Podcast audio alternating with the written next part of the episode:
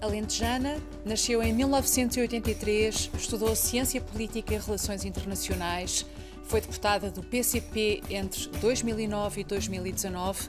Desde agosto do ano passado, é diretora do Museu do Aljube, Resistência e Liberdade. Rita Rato é a primeira pessoa da sua família com um curso superior. Frequentou a Biblioteca Municipal e o Clube de Futebol de Estremoz, estruturantes na sua formação. Veio para Lisboa aos 18, teve um filho com 25. Olá, Rita. Olá. Ser alentejana é pertencer a uma genealogia política, familiar, telúrica. Como é que tu podes ler a tua história e a história do país a partir do Alentejo?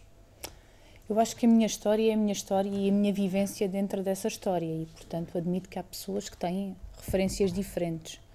Para mim, imaginar-me alentejana é imaginar-me desde muito nova e desde muito pequenina a ouvir histórias muito duras, de vidas muito duras que existiam antes do 25 de Abril.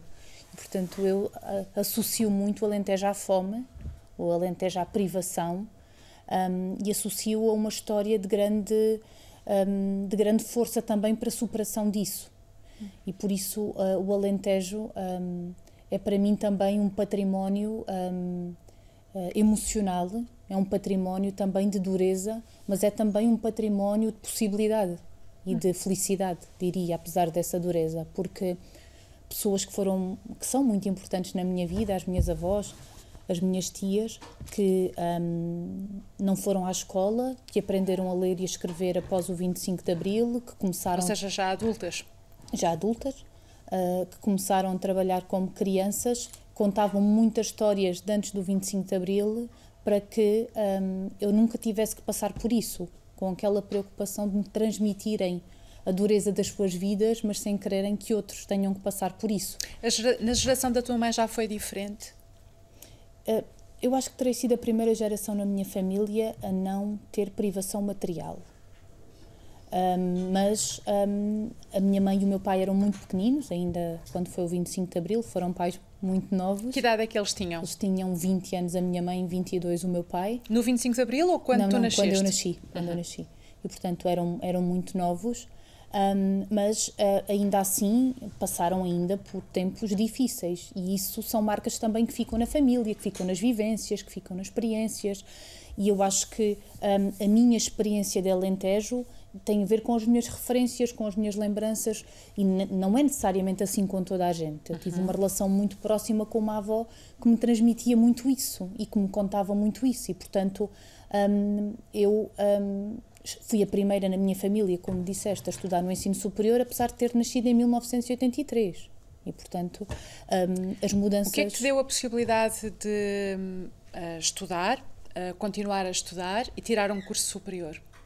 Desde logo estudar em Lisboa, não é? Porque vir do interior e do Alentejo para Lisboa são custos muito superiores para a família. Quando entrei no ensino superior em 2001, já existiam propinas, a propina já estava indexada ao salário mínimo e, portanto, ter um filho a estudar em Lisboa não era o mesmo que ter um filho a estudar mais perto, onde se podia um, ter menos despesas. E, portanto, foi também um sacrifício da minha família poder estar a estudar no ensino superior, mas, ao mesmo tempo, isso também representou um próprio. Um, uma valorização da educação e a forma como a educação um, pode, ser, pode ser importante e pode fazer diferente. E eu sempre fui muito estimulada um, na minha família por pessoas que dominam muito a leitura ou quase não dominavam pela importância da escola, pela importância dos livros, pela importância de conhecer mais. Tu foste educada para ser o quê? Uma lutadora? Alguém que tenha esse acesso ao ensino e e por isso outras ferramentas para lidar com o seu destino. Uh, o que diziam os teus pais e os teus avós a propósito do teu futuro? Eu acho que fui educada para ser autónoma e capaz e uma sobrevivente e capaz de resistir a muitas coisas. Eu acho que a preocupação era darem-me instrumentos para que eu conseguisse fazer isso, sendo o que eu quisesse, mas preparada para enfrentar muitos obstáculos. E eu acho que isso também foi uma escola de vida, porque também tem o seu lado mais duro, mas ao mesmo tempo também me deu instrumentos de emancipação e de autonomia importantes. Mesmo sendo, mesmo sendo mulher? Sobretudo sendo mulher. So, sobretudo sendo mulher, o que é que isso quer dizer?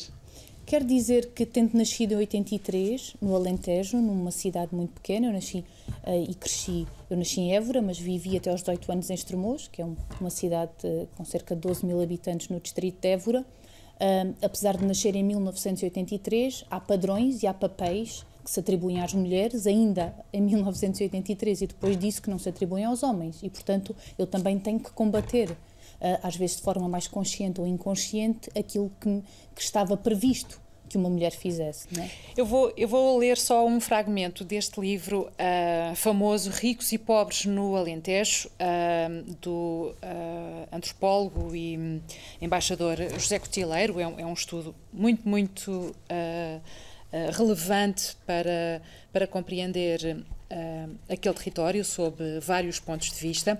E aqui na secção uh, a mulher, eu tenho de manusear isto com muito cuidado porque o livro é mesmo muito antigo e já tem folhas soltas, mas diz assim: A tradicional divisão de papéis entre o casal deixa as tarefas domésticas a cargo da mulher. A confecção das refeições é de sua plena competência.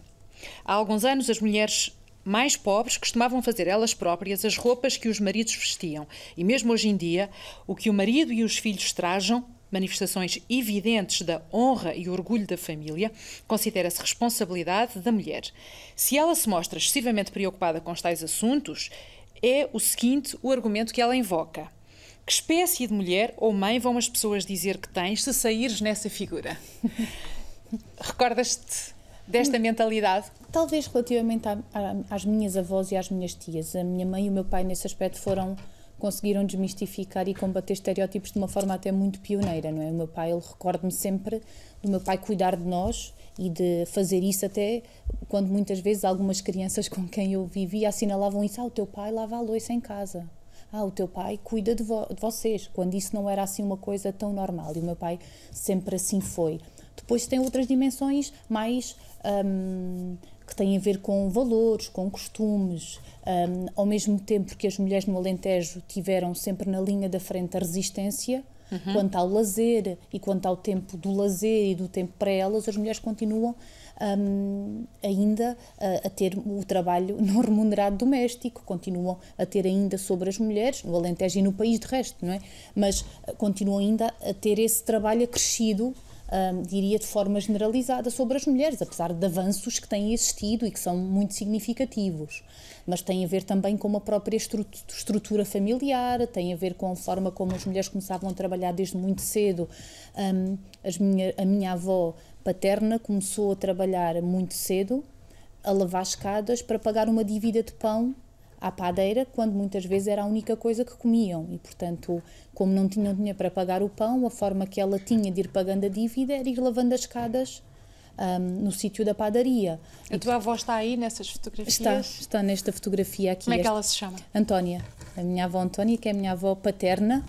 A minha avó materna faleceu recentemente, era a minha avó Vicência. Esta minha avó começou a trabalhar mais cedo que a minha outra avó.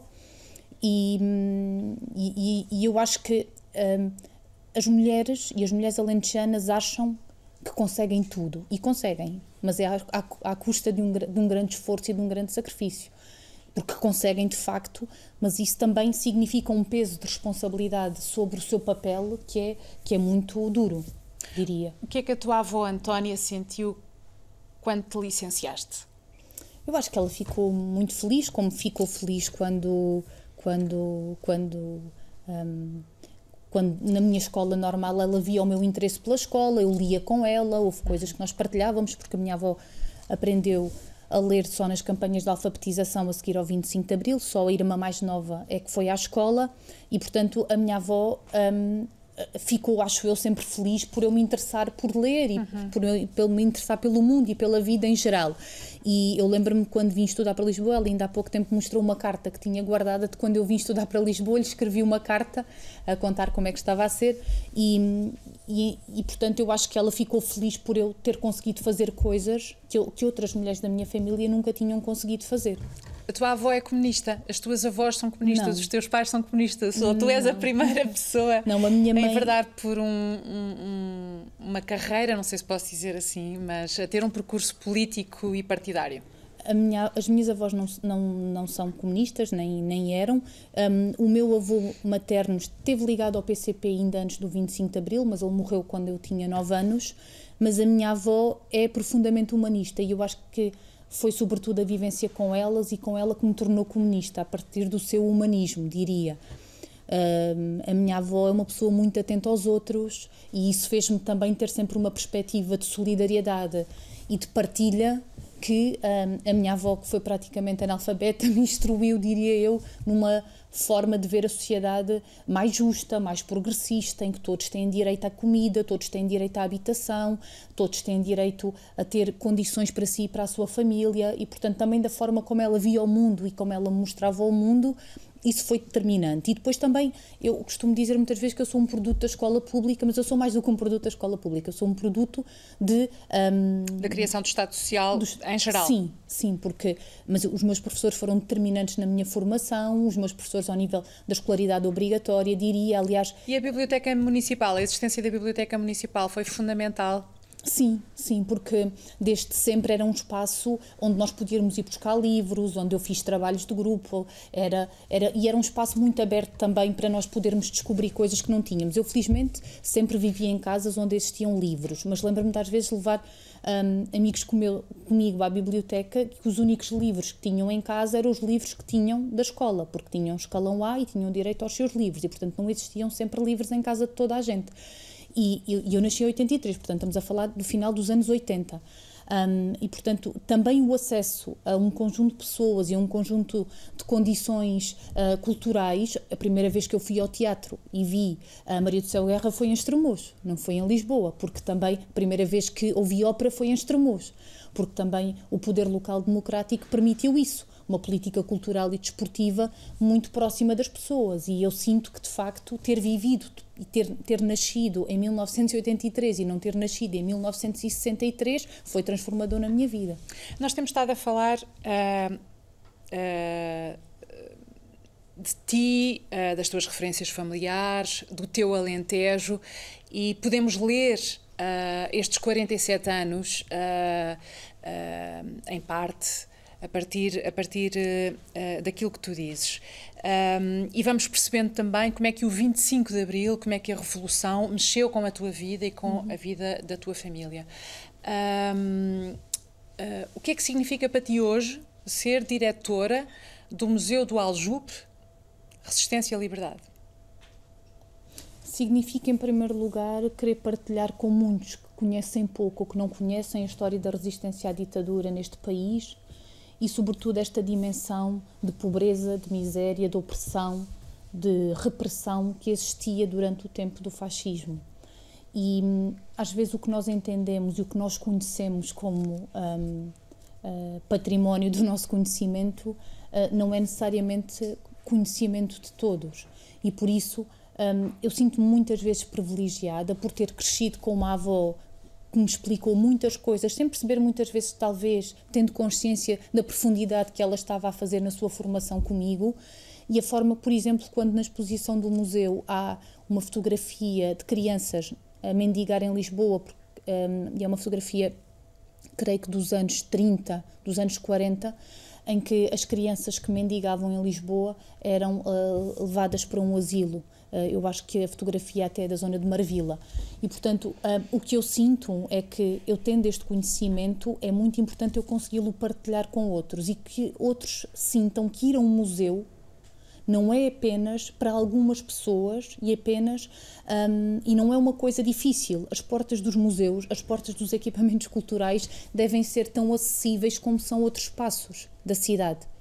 E eu acho que um, muitas vezes as pessoas, um, e não digo apenas gerações mais jovens, mas é preciso fazer com que as pessoas se sintam bem nos museus e é preciso fazer com que as pessoas se sintam bem nos lugares. E essa também é uma responsabilidade de quem dirige as coisas. E, e por isso eh, eu sinto muito que um, sou privilegiada em poder partilhar isso e fazer, e fazer, chegar a, e fazer chegar a outros a importância de conhecerem a nossa história, conhecerem as várias dimensões um, uh, ah, da ditadura e da resistência à ditadura e de como a importância da luta pelos ideais da liberdade e da democracia hoje continua a ser muito atual e muito pertinente. Tu vieste para Lisboa com 18 anos, uh, já, já o dissemos. E tiveste um filho com 25. Há um ditado português que diz assim: Filha foste, mãe serás. E já falaste várias vezes também, uh, sobretudo das tuas avós, mas também dos teus pais. E agora estava a interrogar-me uh, se uh, o modo como a tua avó foi mãe, como a tua mãe foi mãe e como tu és mãe, tem mais semelhanças ou dissemelhanças e o que é que mudou tão significativamente?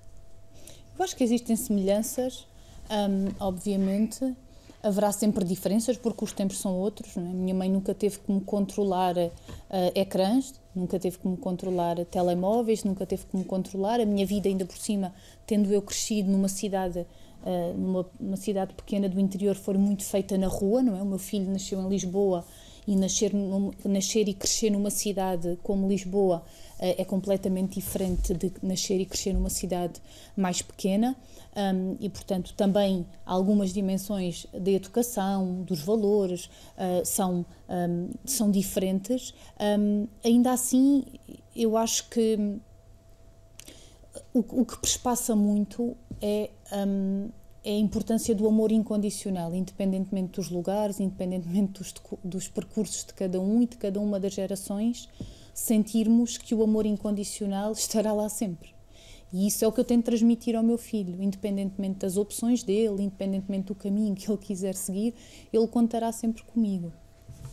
Bom, só mais uma citação aqui do livro do, do José Cotileiro. Uh, a mulher em casa, o homem na praça.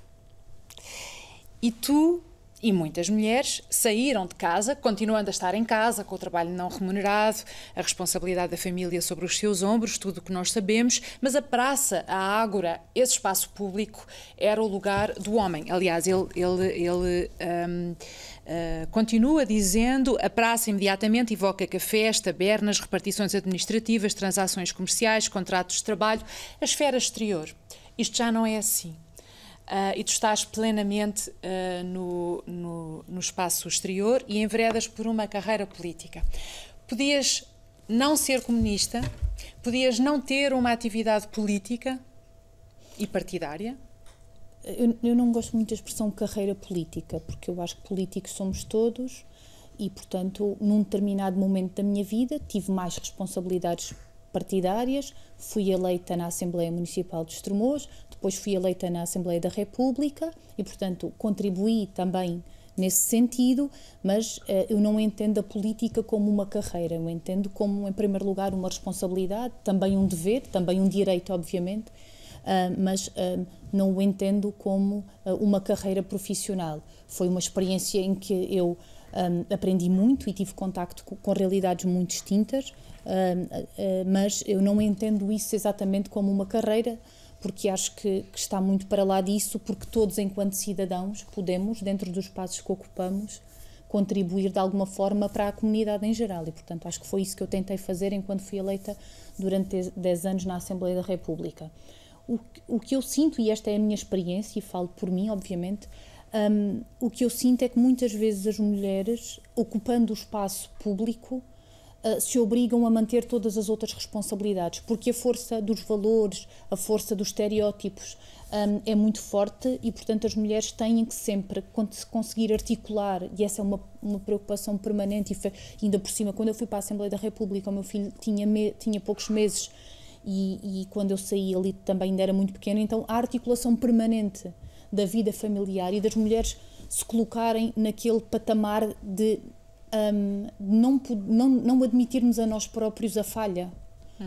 Porque um, nós temos que conseguir fazer tudo em todos os campos que ocupamos e fazer bem. E isso também é muito duro para nós mulheres, porque eu acho que não é exatamente a mesma experiência, pelo menos para a generalidade dos homens nestes termos. Acho que não é.